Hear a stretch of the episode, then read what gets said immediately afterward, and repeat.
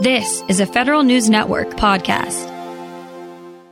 The White House is reviewing how agencies work with critical infrastructure companies on, you guessed it, cybersecurity. The new National Cyber Director's Office is leading this study. Federal News Network's Justin Doubleday has the story. And Justin, what exactly is the National Cyber Director's Office looking at here? National Cyber Director Chris Inglis is doing a performance assessment of the sector risk management agencies that oversee different critical infrastructure sectors and their cybersecurity.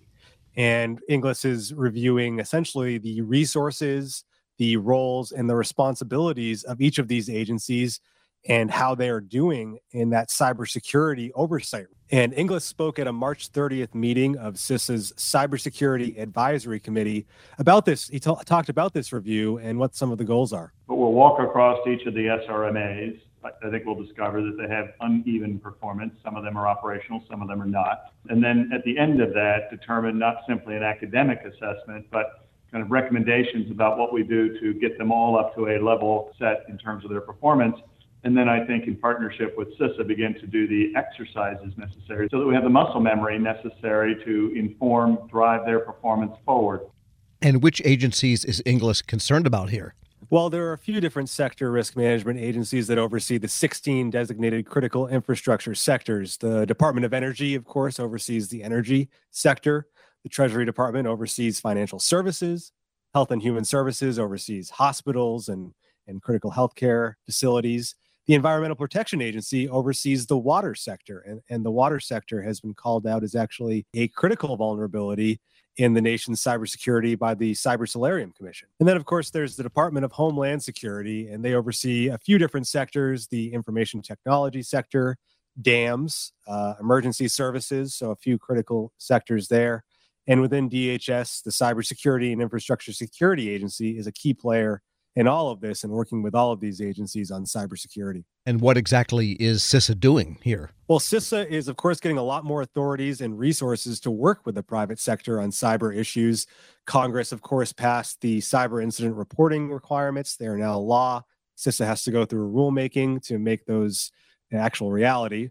And then the National Risk Management Center at CISA has been identifying a list of national critical functions and that kind of breaks down the 16 critical infrastructure sectors into actual functions like delivering power, running elections, things like that. They, they've done a lot of lists, they do a lot of work. Chris Inglis says that CISA is a partner on the study he's doing and will actually be a key player in actually bringing the recommendations that come out of it to fruition. Candidly, I think that what we've seen in the past is that the White House not knowing that that is in fact a responsibility of CISA and that the ONCD should stand in and assist that execution. The White House has stood in and micromanaged that, I think, in a way that is well intentioned but not helpful. And that's a very frank Chris Inglis, the National Cyber Director. We're speaking with Federal News Network's Justin Doubleday. And Justin, you're also reporting that Congress is working on a bill that's relevant to this whole discussion of cybersecurity oversight of critical infrastructure. That's right. It's called the Systemically Important Critical Infrastructure Act. It was introduced last fall by Homeland, House Homeland Security Ranking Member John Katko. And it's a bill that would set up a process where CISA works with other agencies in industry to designate these critically important entities. And then the government would give those companies priority in terms of resources for cybersecurity services, for actual funding, because these companies are so important to the functioning of the country. And this was all based on a recommendation from the Cyber Solarium Commission.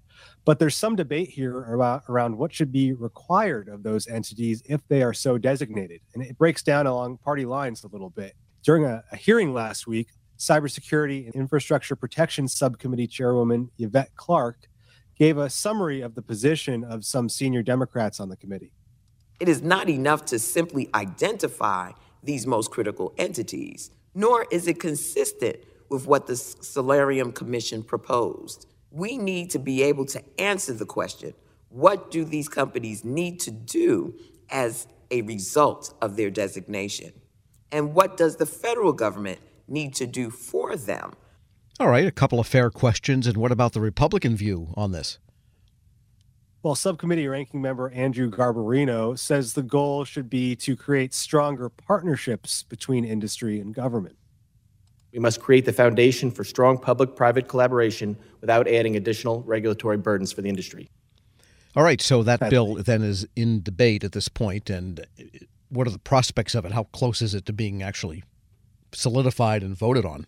Well, this this bill ha- has a lot of support generally from from both sides, and, and, as we just noted, it looks like Democrats would like to amend it in some form to add some level of requirements if a company is designated as critical infrastructure. And it's important to note that the Solarium Commission did recommend that that designation not just come with the benefits, but also come with some of the requirements for actually certifying the security, the cybersecurity of these companies. So as this bill moves forward, and I think it will, I think it's a big priority for both Democrats and Republicans on the House Homeland Security Committee.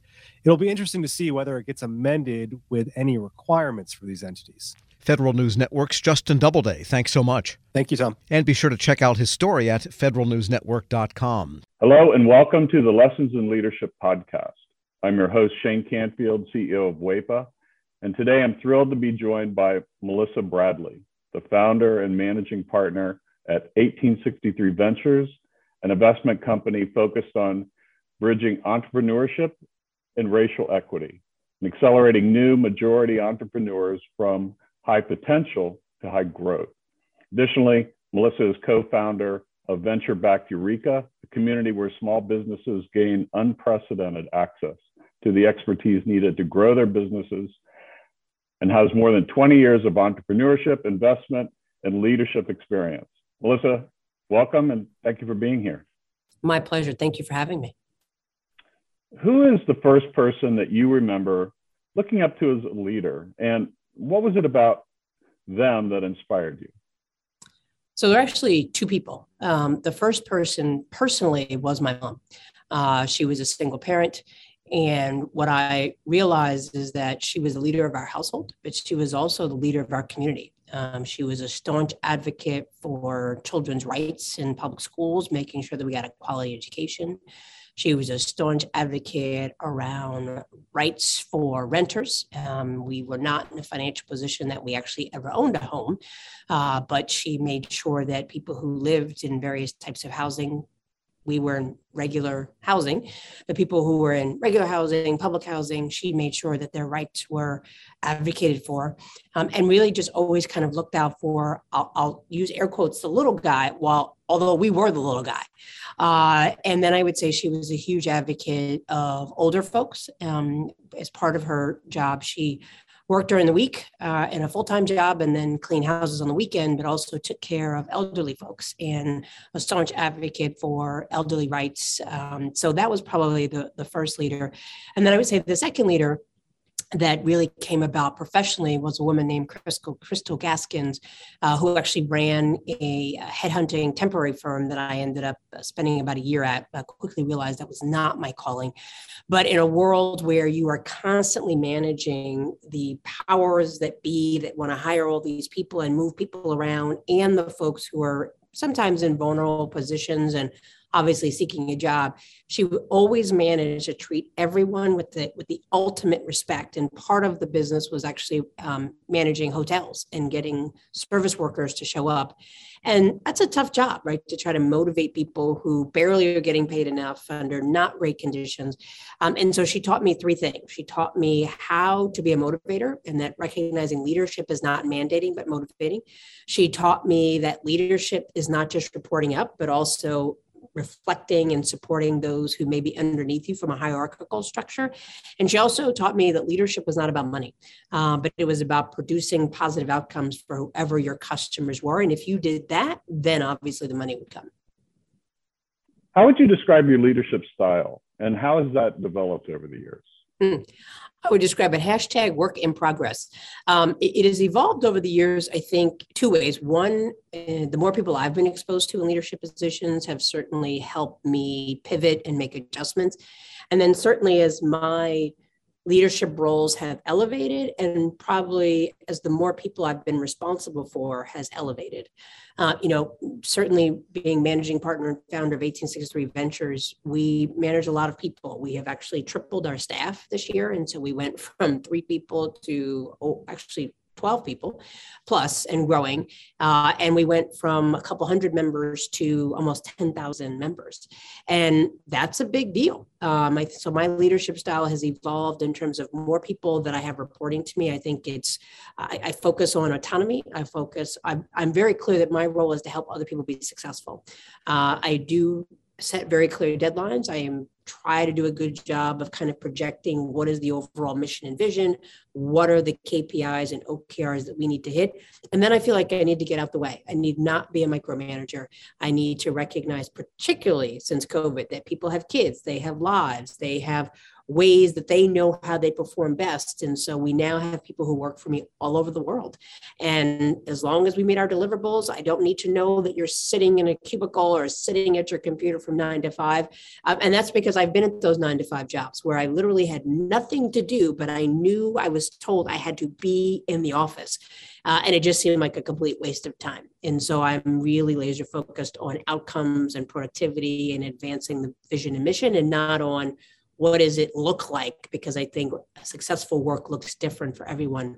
And then i would say more externally as we now have grown to lots of members and we have a social media presence and i talk to people i'm mindful that the, the probably the most important from an external uh, perspective about my leadership is that i am mindful that i am modeling not just for myself but particularly for other leaders and particularly black women and certainly gay Black women. Uh, you know, there are not a lot of us. Um, you know, you mentioned that I'm a co-founder of Eureka, so I'm fortunate enough to be in the first 30 or so Black women that have been supported through venture capital, which is a sad statistic, but for a different topic. And so I'm mindful that people are always watching me. And I would say that certainly as a Black woman, people are always watching you, not always for the better and cheering you on, but waiting for you to make a mistake and slip up. And so I'm mindful that when I step into a room or I show up somewhere, I'm not just representing Melissa Bradley and my immediate family, I'm representing all of my members and potentially sending a signal effect of what other people are going to expect as Black women. And the final thing I would say that definitely has evolved since now that I'm over 50 uh, is that I feel a much greater freedom to say what's on my mind. Um, than I did before, and I and I do that. I probably said what was on my mind before, but in a way that was reflective of my frustration and anger with the system. And now I say it with the expect with a level of calmness and the expectation that it's important that we are honest around what do black communities experience? And to phrase it in a way not based on anger but really using data. And so i would say i've consistently been a staunch advocate for black and brown communities but has evolved from being very reactive and saying well don't do this and don't do that to saying let me explain to you why I think it's important that we take this up and really letting the facts drive the discussion. Some of that probably comes from the fact that I've worked in two presidential administrations, and we all know that that just goes back and forth and oftentimes based on rhetoric and not fact. And having six kids in a world of social media, I think there's something, the, the art of, of conversation based on facts and data has devolved to uh, opinions and pundits. And, and I think that's a challenge around leadership because your job is not, in my my mind, to convince people, but to inform people and allow them to make decisions for themselves. I, I saw you on a post uh, with a Washington Post um, uh, interview, and it, it, you were amazing. And it, it's interesting to listen to you describe what you just said because I could see all of that reflected in how you responded there. And um, make one other quick uh, comment about as a company grows, WEPA is growing as well. And you are so spot on. We have, as, as leaders, we have to let go and trust those people that work for us and empower them to do their job and then let them roll. And that's not always easy. Helping your employees learn new cloud skills helps your business become more agile, more resilient, and more secure.